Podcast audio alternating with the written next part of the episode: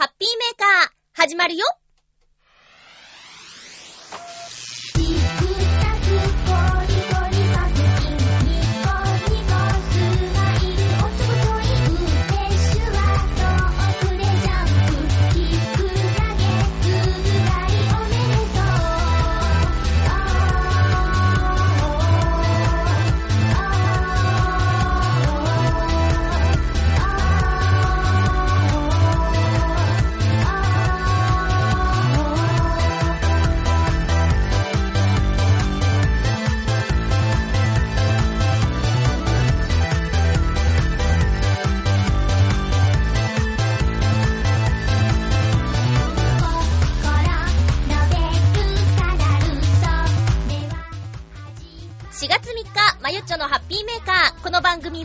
ーな時間を一緒に過ごしましょうというコンセプトのもと、ちょわへよ .com のサポートでお届けしております。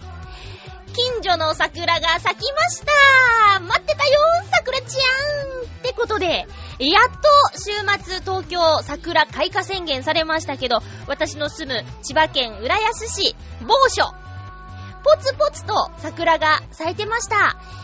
昨日はね、特に気がつかなかったので、私の中では、えー、月曜日、朝、今年の桜を初で見たってことですかね。やっぱりなんかテンション上がるよね、桜って。他いろんなお花があるけど、桜を見て、ああ、春が来たなーっていう心になるのは、共通な人が多いんじゃないかなと思います。お花見とか、したいなぁ。今日のテーマにもしてますけど、この季節、外でね、何か食べたりすると、とっても、より一層美味しく感じたりもするんですよね。そんな、ぽかぽか暖かな春がやってきました。4月最初のハッピーメーカー、今日も1時間よろしくお願いします。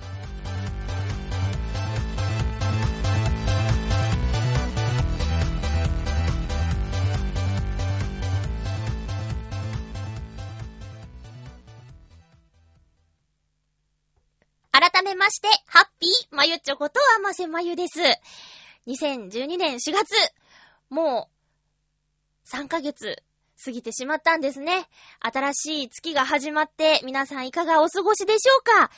この番組を聞いているリスナーさん、どんな人がいるのかなと思いながらいつも話しているんですけど、新社会人、新1年生、新入学などなどいろいろ今日今日というかね、この4月が始まって新しい生活が始まる人もいるんじゃないかななんてね、今まで住んでたところを離れて新しい土地での生活とか、まあ、いろんな状況あると思いますが、そんな中でもハッピーメーカーは前から聞いてたんだよ、なんていう人がいたら嬉しいなぁと思います。えー、私、そうね、季節ごとに定期的にあるものといえば、あの、お芝居とか、そういう、なんですかね、発表会みたいなのもあると思うんですけど、私が大好きなコントライブ、実弾生活っていうのがあるんですけどね。これを見に行くきっかけは、あの、元エコギャングの中根さんが出演しているということで、えー、初めて見に行ったんですけど、その面白さに度肝を抜かれて、ほぼ欠かさずですね、実弾生活というコントライブを知ってからほぼ欠かさずお邪魔していますが、この、えー、週末にですね、えー、ボリューム9と言って9回目の実弾生活が行われまして、行ってきました。あのね、何っって言うと ネタ見せはネタ見せなんですけど、何ですかね、もう、劇団と言っても過言ではない、うーん、10人ぐらい出てるのかな出演者は結構多くって、男女入り混じってて、ひたすらコントを見せてくれるっていうライブなんですけど、そうだな例えば、あの、パロディとかあったりするんですよ。で、今回はね、タイガーマスクのパロディで、あの、下ネタイガーマスクっていう、あの、だ、やつだったんですけど、まあ、ちょっと私下ネタは好きじゃないのですが、ギリギリセーフというか、まあ、ちょっとしんどかったけど、とにかくですね、あの、主催者である、えー、成田さんという方がいて、この方がですね、あのー、漫画とかアニメが大好きなんで、今までエヴァンゲリオンとか、あの、ブラックジャックとか、あとなんだっけな、あ私よくわからないんだけど、ジョジョジョジョとか、なんかちょっと間抜けだったね、今。そう、全然知らないんだけどね。知らないやつでも見て、ちょっとププってなれるやつでね。で、そういう、あの、パロディはもちろん、シチュエーションコメディというか、あの、どこにでもある風景がちょっとずつおかしいよ、みたいなコントとか。で、えー、今回はですね、あの、成田さんという方は、もともと JJ ポリマーっていう、あの、コンビを組んでたんですけど、その相方の大森よしきさんが、えー、辞めるって言って、ピンになって初めてだったんですよ。で、どうなるんだろうと思って、あの、気になって見てたんですけど、大森さんは、えー、お笑いの舞台に立つことはやめたけど、脚本を書くところで参加してて、パンフレットに名前があって嬉しかったです。あと、新メンバーに、私の応援している芸人さんが出ていたのもまた嬉しかったです。ガッツキ大会っていう、あの、コンビの倉田さんっていう方がいて、この方のことも中根さんと馬王さんが出演してた、マーブル牧場っていう自主制作ライブに出演していたコンビの方だったので見たことがあったんですけど、あの、小柄で、すごく動きが激しくて、えー、ツッコミもビシバシって決まる。で、声もいい。それはなんかダンディとかじゃなくて、ピーンと通るいい声をしている倉田さんが、あの、おそらくなんですけど、大森さんの抜けたポジションで、え、いっぱい頑張ってらっしゃって。で、後で、ツイッターでね、あの、前からいたみたいに馴染んでましたって、あの、感想を送ったんですよ。そしたら、倉田さんが、いやいや、まだまだですよ、頑張りますって言ってたんで、多分次回以降も出てくださるんじゃないかなと思って、すごく期待しています。で、中根さんはね、あのー、実弾生活の中で、すごく特殊キャラクターを演じるんですけど、あの、声がね、特徴的なの。中根さんって、ちょっと前になりますけど、あの、キューピーのあえるたらこソースって、たらこ、たらこっていう CM あるでしょ？あれでね、ナレーションやってんだよ。もうそれ聞いた時にね、はぁーと思った。中根さーんと思った。で、その後ね、あの、まゆっちょ、あのな、ボイスサンプルってなんやねんって聞かれて、こういうものですって言ったら、あの、作らなきゃいけなくなったっていうから、その後もまた声の仕事してるかもしれないよね。うらやましい。キューピーの CM ですよ。芸人さん。まあ、どっから行くかわからないなって、まさに思った時でしたね。で、それぐらい、あの、いろんな人が注目しているし、それもね、実弾生活に来ていたお客さんの中に CM に携わる人がいて、で、この声面白いって言って使われることになったらしいんです。うん。まあ、聞いてるとこだとそうらしいんです。だからね、どこにチャンスが落ちているか、わからないよねっていうお話あ、じゃなくて実弾生活のお話。で、これね、あの、秋にボリューム10をやるらしいので、もしよかったら、興味のある方は、笑いたい方はぜひ行ってみてほしいなと思います。え、成田さんはすごく多彩な方で、もちろんお笑いもやるんですが、イラストレーター、リター J としても活躍中ということで、あ、神様は二物を与えちゃうんだね。背が高くて、また声の話になっちゃうけど、成田さんは低音で響くいい声。えー、コントの中で定番になってるのが、軍曹者っていうのがあるんですけど、それで、えー、例えば、今回だったら修学旅行をどう、うーん、自分のものにするかみたいなことをその軍曹さんが教えてくれるんですけどね。えー、そのコントの中で聞かせるいい声とか、ビシッとした、スラッとした背の高いスタイルとか、成田さんもかっこいいんだよね。えー、私は実弾生活は、なんとか見に行きたいと思っている、毎回見たいと思っているライブであります。すごく面白かったです。ということで、えーと、今日はですね、他にも色々と話したいことがあるんですが、まずは、このコーナーから行っちゃいたいと思います。ハッピーもぐもぐハッピーもぐもぐのコーナーです。ちょっとお腹が空いてきちゃったから ちょっと早いけど、もぐもぐしちゃっていいかしら。えーと、今日はですね、チョコレートにしちゃいましたよ。明治のいちごが濃いアポロ、いちご5倍っていうのがありましたので、これを選びました。アポロって美味しいよね。最近食べてないけど。わかりますか？アポロって。円錐の形をしていて、下半分がチョコレート、上半分がいちごチョコレートになってる、えー、お菓子ですね。もう昔からあるお菓子ですよね。これが、いちご部分が5倍濃いという。まあもう、匂いだけですごいし、あ、色がやっぱりね、違うね。うん。もっと、今までのというか、よく口にしてたのは、ピンクの部分が、薄いピンクだった気がしますけど、これはちょっと、やっぱり色もピンクが濃いです。いただきます。うん。うん。うん。確かに、いちごが濃い。あの、いちごが濃いってどういうことかなって思ったら、割と酸味が強いみたいになってますね。酸っぱい。うん。いちごの酸っぱいとこが強調されている感じです。濃厚ないちごの味わい。いちご美味しいよね。この間ね、あのー、水曜日だかなナレーションのお仕事でお世話になっている制作会社さんって、あの、私にお仕事をね、あの、ちょいちょいいっぱいくださるんですよ。ありがたいことに。で、あの、その日は、何本撮ったんだっけな？大きい、30分番組1本、1時間番組1本と、あと、短めのコーナーみたいなやつを2本、合わせて4本撮ってたんですけども、ちょっとね、まあ、いつもだったら1、2本、1、2本で行くのに、結構時間がかかっちゃう日だったんですね。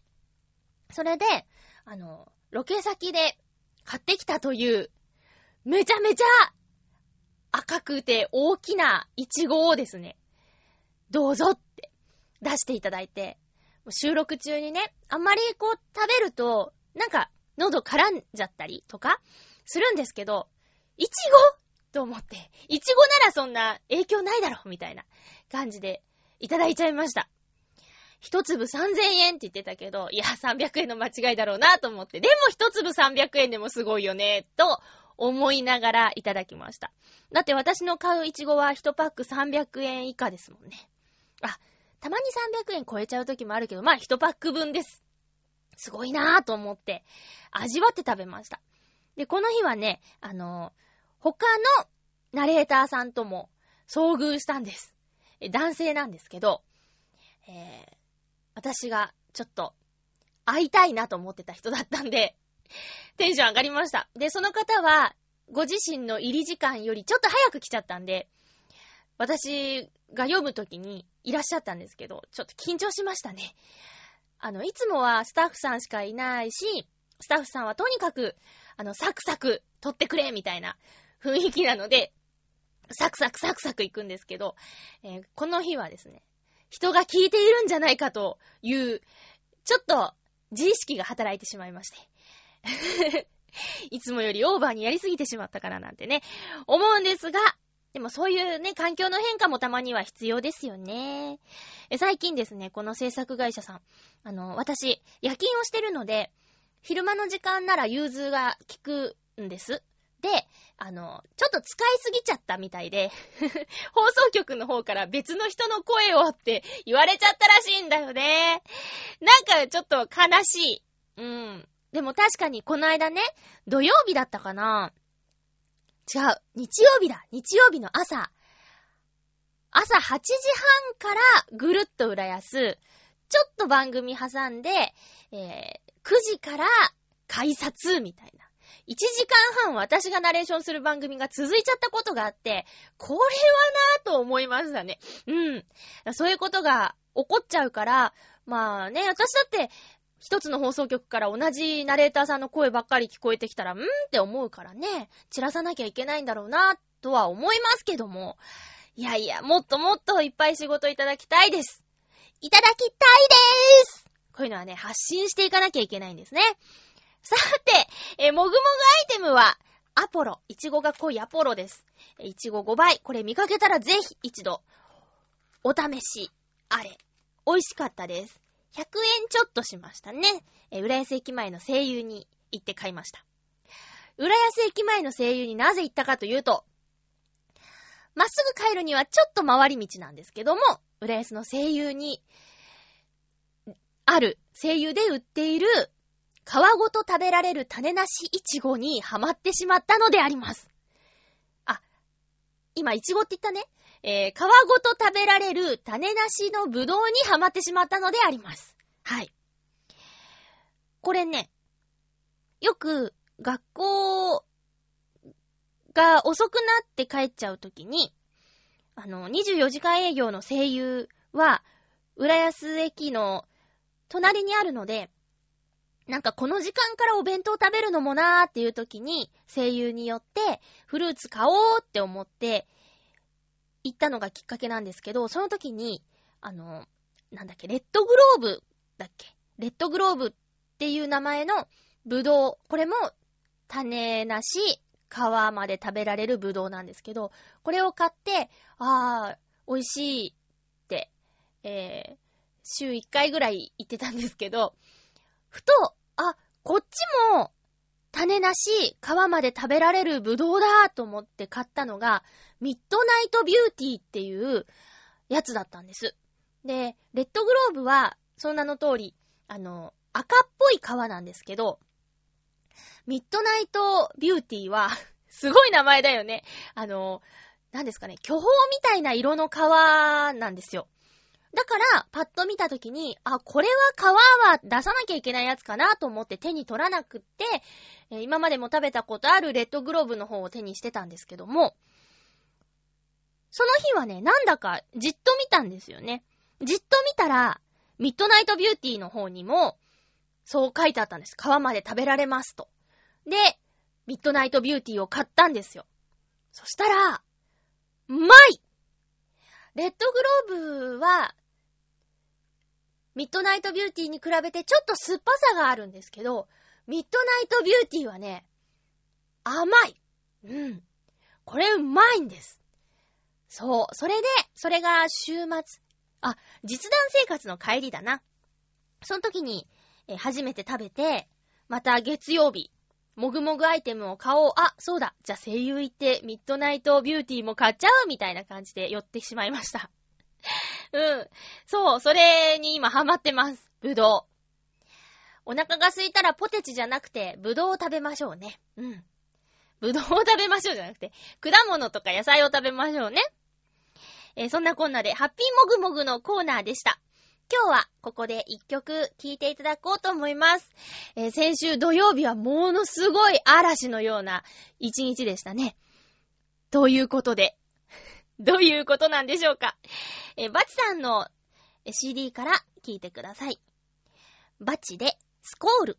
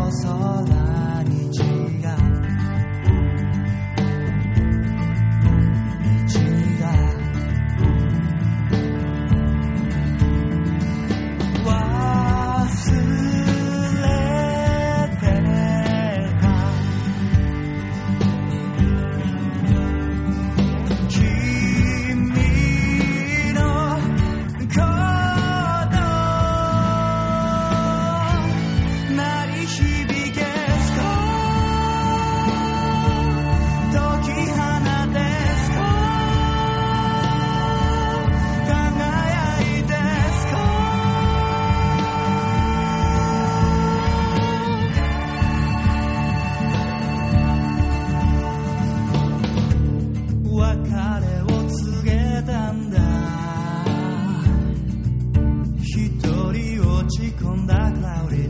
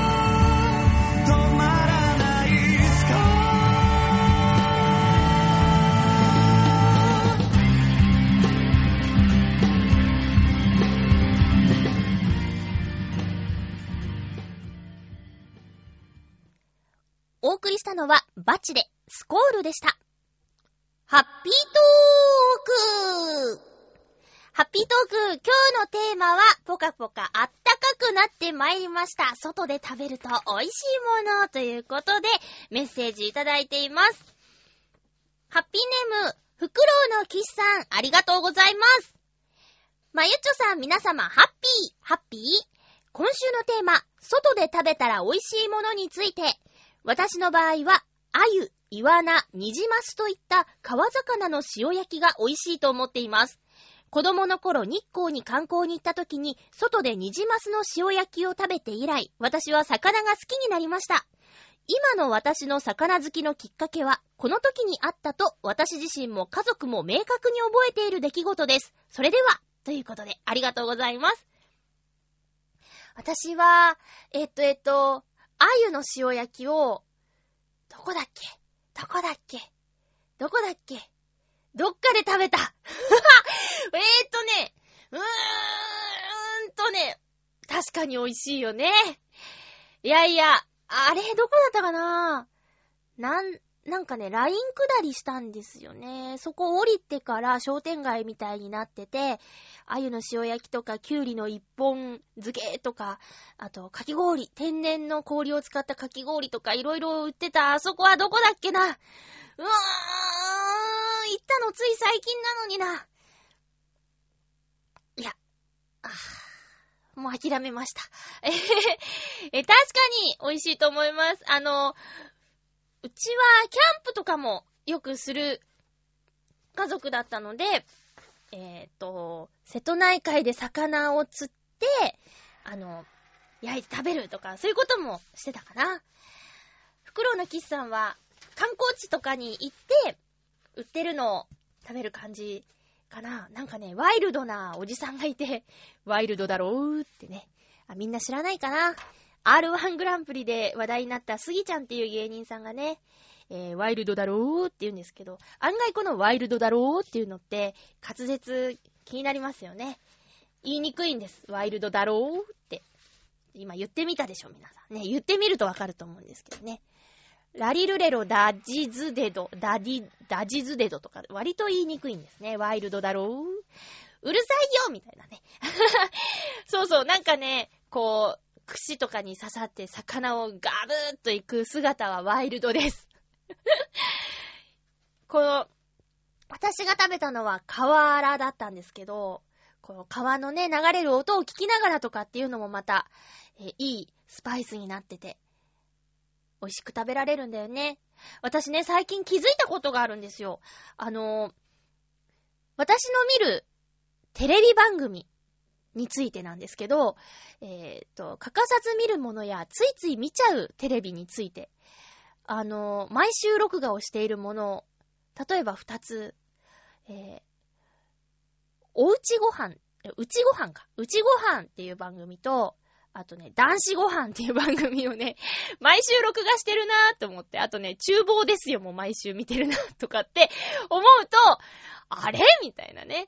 お料理バラエティばっかり見てるっていう。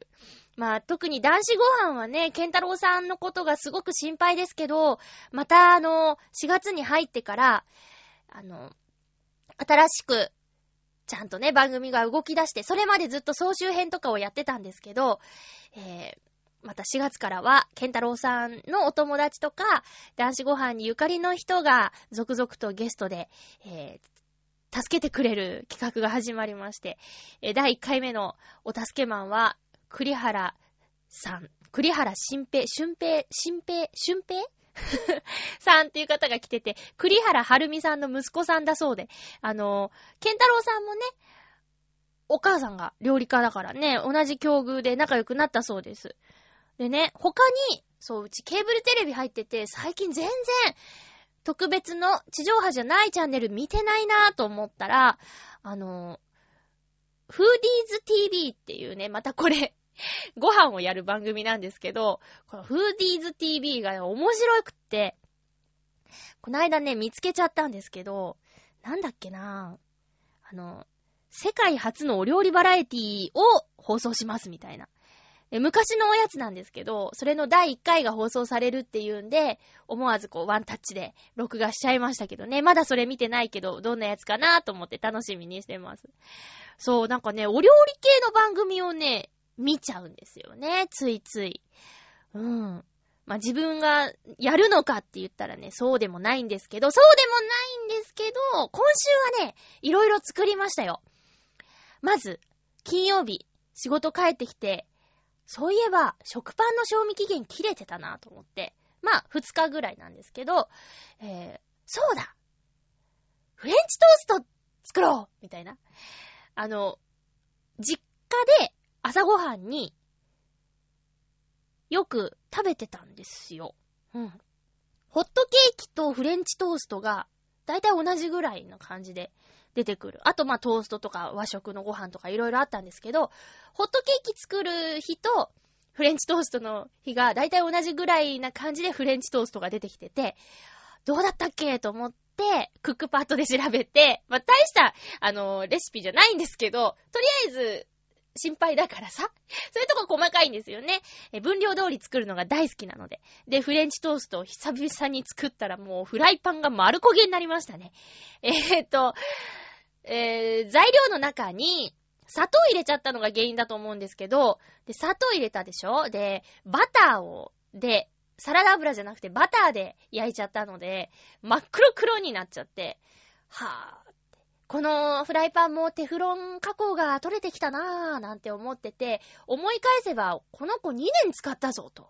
2年前の私の誕生日なんですけど、お友達に付き合ってもらって、えー、まゆちょの行きたいところにどんどん行こうよっていう企画がありまして、誕生日だからっていうことで、私は東京タワーと、あと、ニトリに行きたいって言ったんですよね。で、ニトリで買ったのがそのフライパンだったので、まあ2年フライパン使えば、まあ、いいんじゃない？ということで、フライパンをまた買おうと、久しぶりにショップチャンネルのサイトに行きました。で、ショップチャンネルに、のサイトに行って、フライパンって入れたら、あんまり数が出てこなかったんですよね。タイミングもあると思うんですけど。でね、ここでね、えー、一個見つけちゃったのがね、これは初めてですよ。まあ、即買いましたけど、あの、商品紹介動画を見て、えー、これはすごいと思って、えー、久々にショップチャンネルで買い物しちゃいましたけども、なんと、私は初めてです。フライパンといえば、テフロン加工、フッ素加工が主流だと思うんですが、なんと、あれ？なんだっけ？あ、思い出した思い出した。えー、このフライパンは、セラミック加工されたフライパンなんです。えー、なので、だいたいフライパンって黒いじゃないですか。えー、食材を入れるところが、色が黒いでしょ？で、そこがね、真っ白なんです。真っ白の鍋に入れて焼くので、その焦げ付きとか、あと焼き上がりとかも、一目瞭然です。そして、焦げつかないですし、テフロン加工とかフッ素加工と違って、剥がれませんから。セラミック加工はそんなに早く摩耗しないし、あと、何ですかね、金属のヘラとか使っても傷つかないのです。早く来ないかなフライパンね、5000円だったけど、なんかね、これはいい買い物した気がする。で、作ったフレンチトーストがめちゃうまだったんですよ。焦げちゃったけどね。焦げちゃったけど、あ、フレンチトーストうまいじゃんって思えるぐらいに。だからその、セラミック加工のフライパンが来たら、今度はもっと焦げないで焼けるかなーってね、思いまして、楽しみにしてるんです。そして、土曜日はね、あのー、あ、これじゃがいも、いつのだっけっていう、ちょっと芽が出始めちゃったじゃがいもがあったので、よーしニョッキを作るぞって、やっちゃいました、ニョッキ。ニョッキ皆さんご存知？あのね、じゃがいもと強力粉と卵で作る、もちもちした、うーん、パスタみたいなもの。ですかね。うーん。浦安の駅の近くにポポラマーマっていうパスタ屋さんがあるんですけども、そこで、えー、ニョッキっていうメニューがあってね、私はパスタを食べずにニョッキを食べてたんですけど、えー、リニューアルしてからニョッキがメニューからなくなっちゃったんです。その浦安のお店に限って。で、それからしばらく行ってないから復活してるかもしれないけども、あの、ニョッキがね、えー、なくなっちゃってて。で、私はニョッキはポポラマーマで食べてるしかしてなかったので、しばらく食べてなくて、は、そうだ、ニョッキ作ろうと思い立ち作りまして。えー、で、味付けはね、パスタソースで買っておいたカルボナーラの素を使いましたけども、なかなかこれもね、美味しくできた。美味しくできたけど、ニョッキってもっと小さく丸めた方がいいなって反省をしました。ちょっと一つ一つがね、思ってたのの倍ぐらいの大きさだった。あれはね、失敗しました。大きなニョッキはね、上品じゃないですね。えー、芋餅みたいになっちゃいますそんなに大きく作ってないけども、なんかイメージ的にはもっともっと小さくてもいいんだなーって思いましたとさ。そんなこんなで最近料理してるんですよ。何の話で料理の話になったんだっけ？ま あ、とにかくそうそう。まあ、料理と言えないか、これはね。ちょっとバランスが悪いですね。主食、炭水化物系のものばっかり作ってるということなんですけどもね。まあ、でも、楽しいなって思ってやってるのでね、えー、これはいい傾向ですよ。じわじわとお料理したいぞ体質になってきてるかもしれない。あ、見てるテレビの話か。で、だいたい見てるテレビの話になんでなったんですかね。ま、まあ、いいか。まあ、いいか。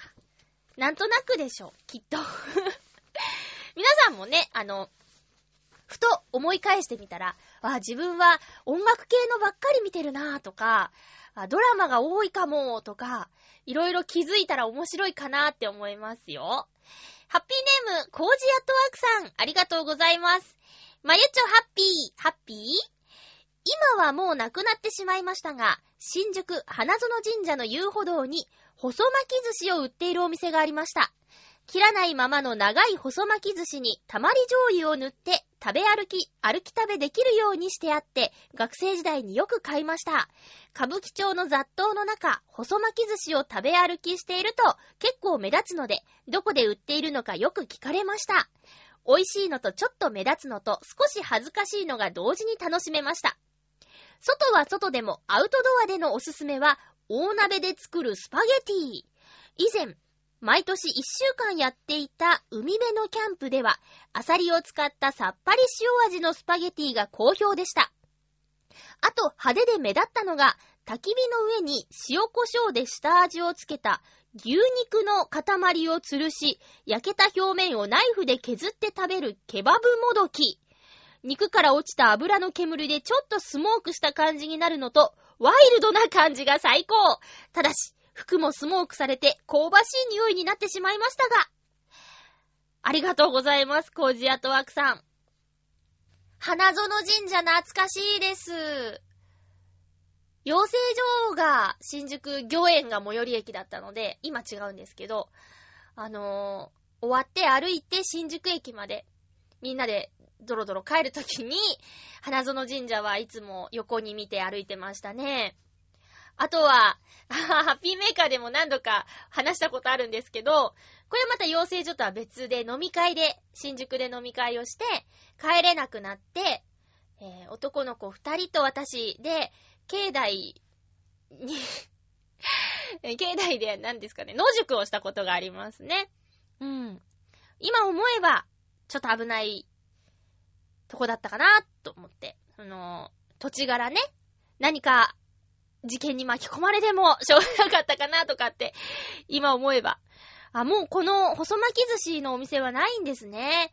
すごく食べてみたいけど、残念。あとアウトドアで作るものといえば、どうしても定番のカレーを思い浮かべてしまうけど、スパゲティですか？へえ。これはね、割とキャンプとか参加してるけど、山でも海でも経験ないですね。あ、それは小さい頃の話ですよ。もう大人になってからは全然なんですけど。そうなんだ、スパゲティか。まあ、だ、確かに鍋少なくて済むし、いいですね。こう、パスタの麺も大きな鍋でたっぷりの水で湯がいた方が美味しく茹で茹で上がりそうだし。うん。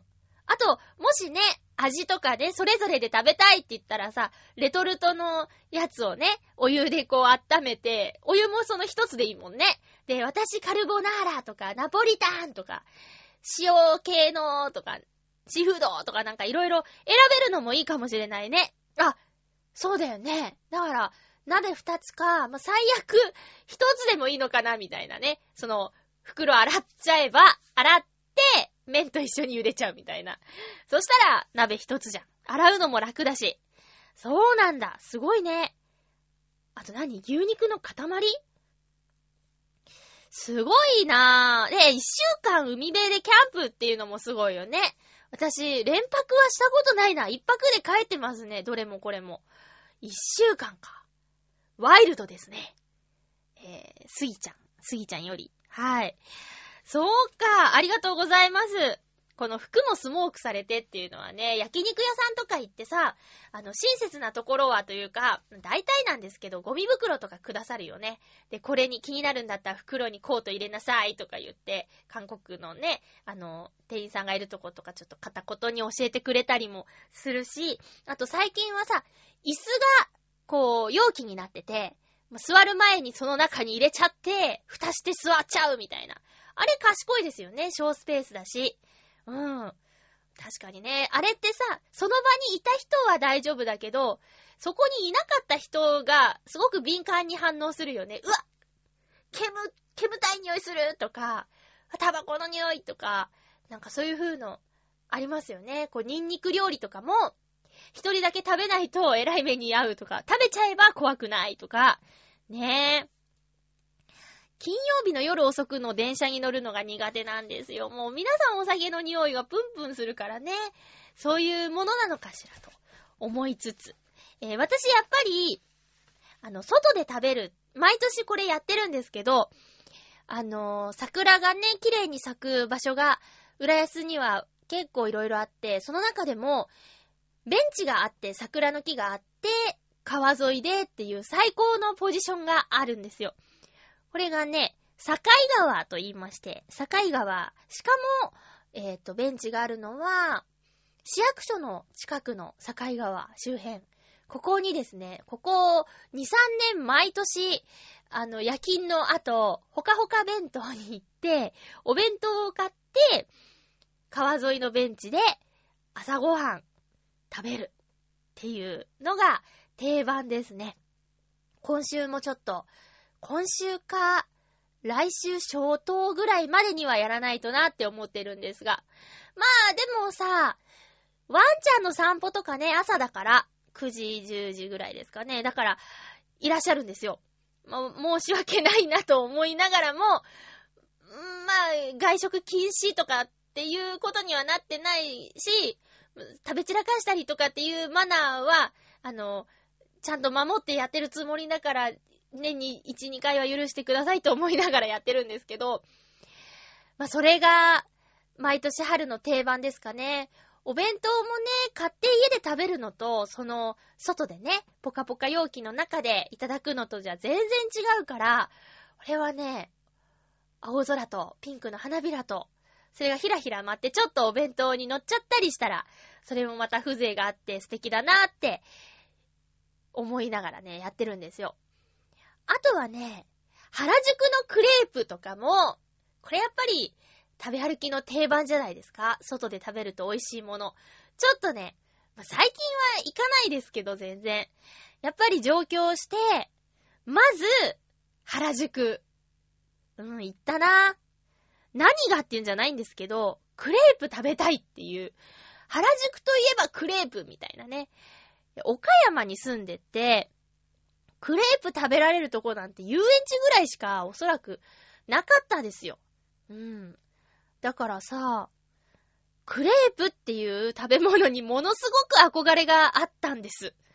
で、夏休みとかでね、あの、おじいちゃんとか、おばの家に行って、で、原宿に連れてってもらって、その時、な、なんだろう、タレントショップというか、テレビ番組のアンテナショップみたいなやつは、原宿がやっぱり定番だったから、そこ行きたいなんつってね、え連れてってもらって、で、もちろんクレープ食べたいって言って、えそこで食べた思い出があって、またね、違うんですよ、その、岡山の遊園地にあったクレープっていうのは、三角形なのに、こうペタンとしてるのに、原宿のクレープはね、あの、花束みたいなんです。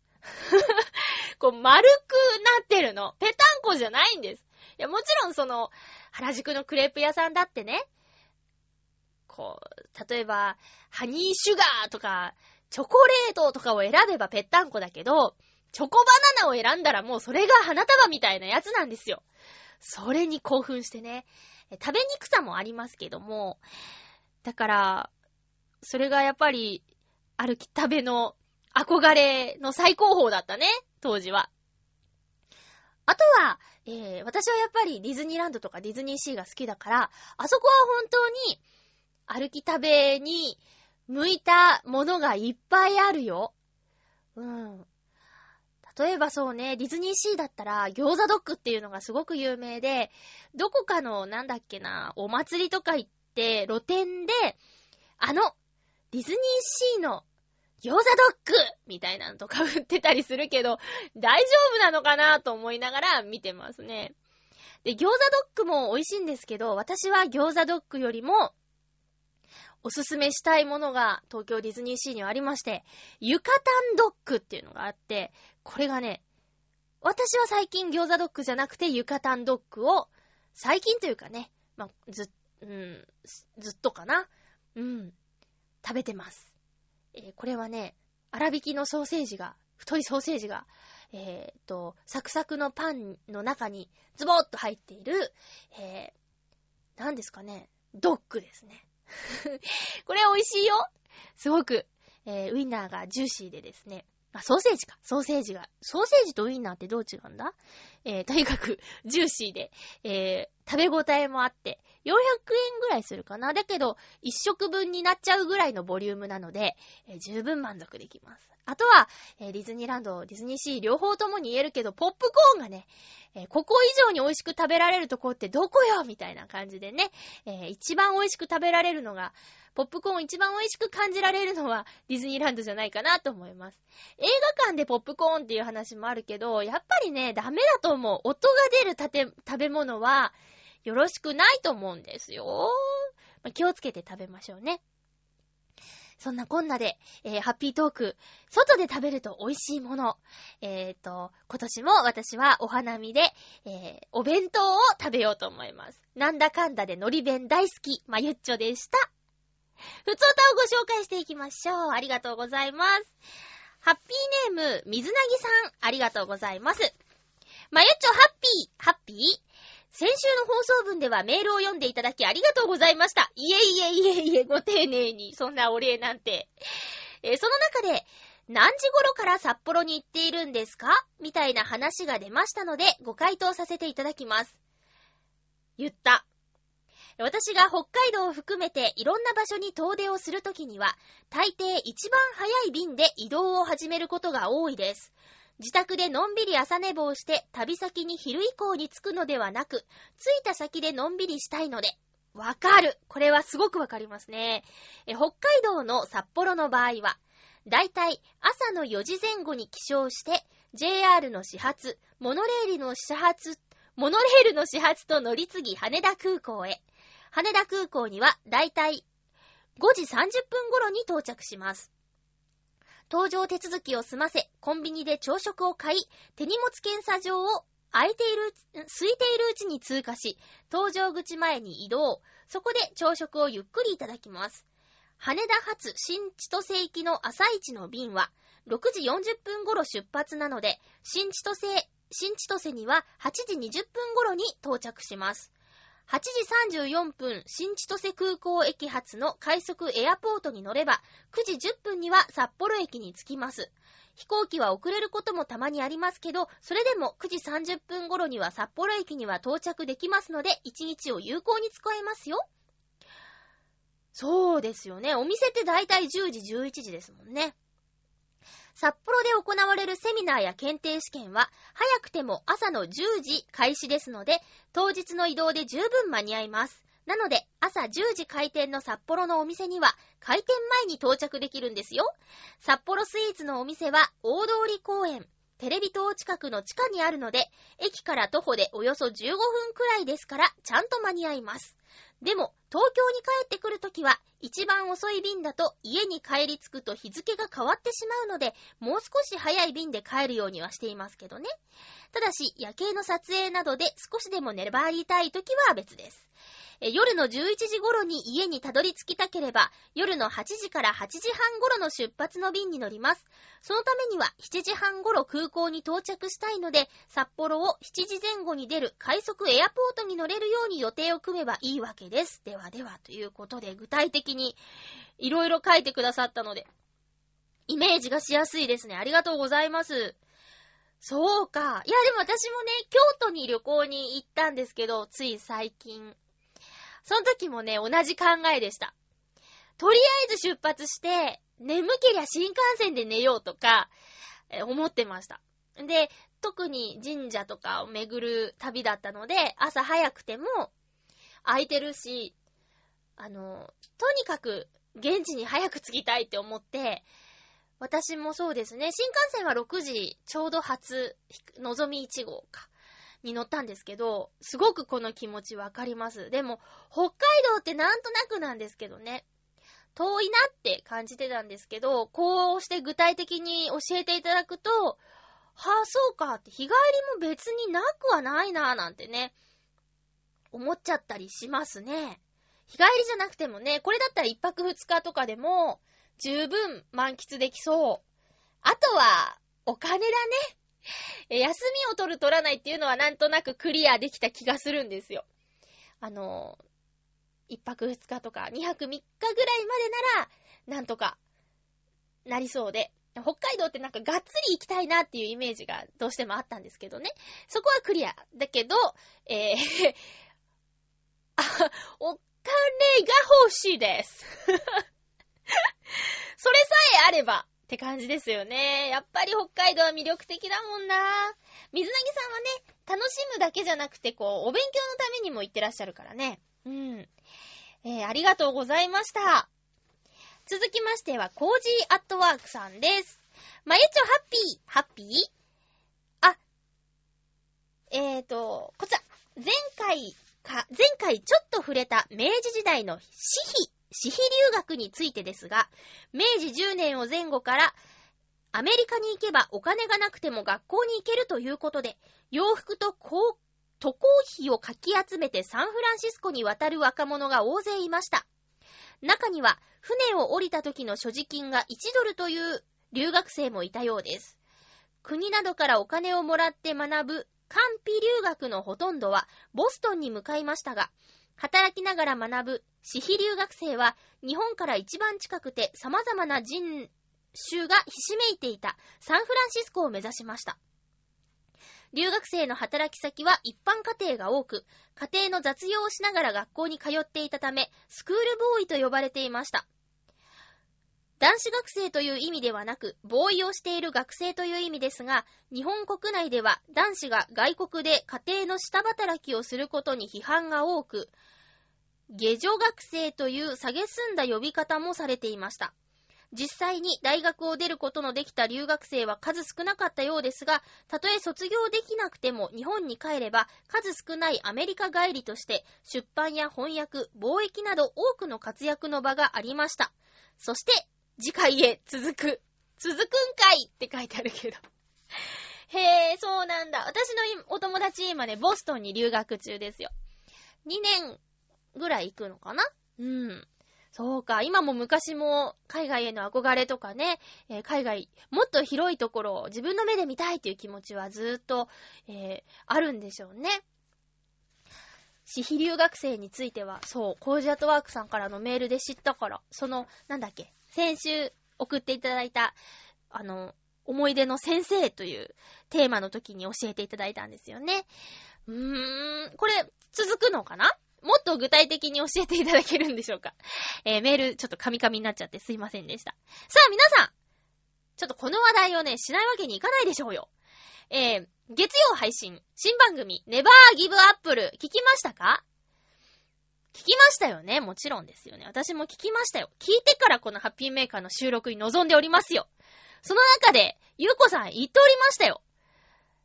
ラジオのいろはは、まゆっちょに教わりました。おい いやいやいやいやいやいや、あのね、いろはの学ぶ場所違いますからね。え、ここをラジオのいろはだと思っていただくと困ります。私はその放送を聞きながら、ななななななって突っ込んでしまいましたよ。まあそこもゆこちゃんのいいところですけども、まあね、その、進行表がないとか、一発収録をしようとか、まあもともとがね、生放送だったんでね、それは、一発収録をしようと思ってやってたんじゃなくて、もともとがそうだったから、っていうのが大きいんです。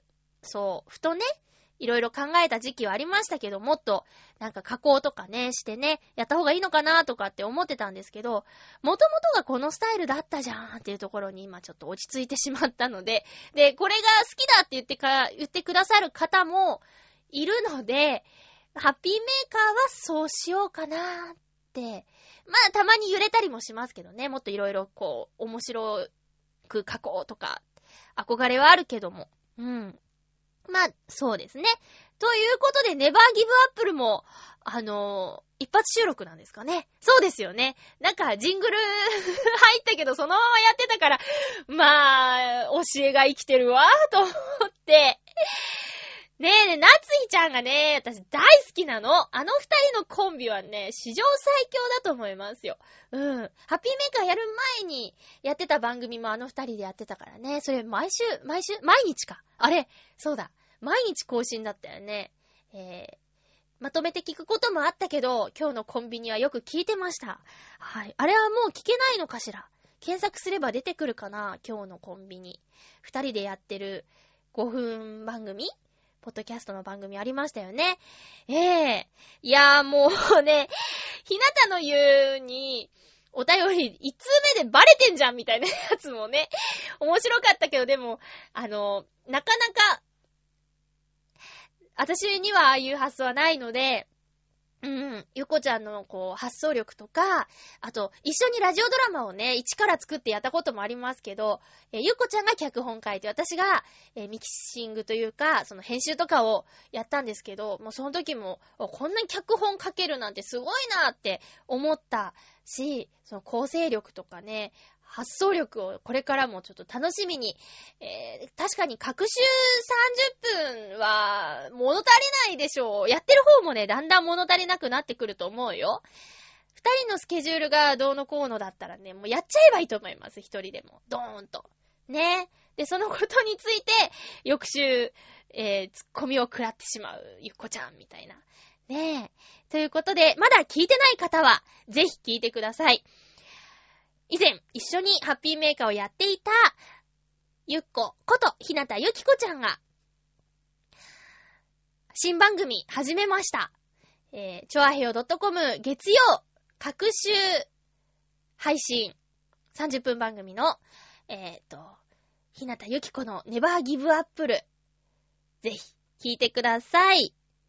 今なんか言おうと思ったの。ああ、言おうと思ったそう、見ましたよ。あのね、プロフィールのとこ皆さん見てください。番組聞いて、プロフィール見てください。本当に、そういう話をめぐみさんとしたんだったら、タルトは、あれ全部食べちゃダメですよ、ほんと。ねえ。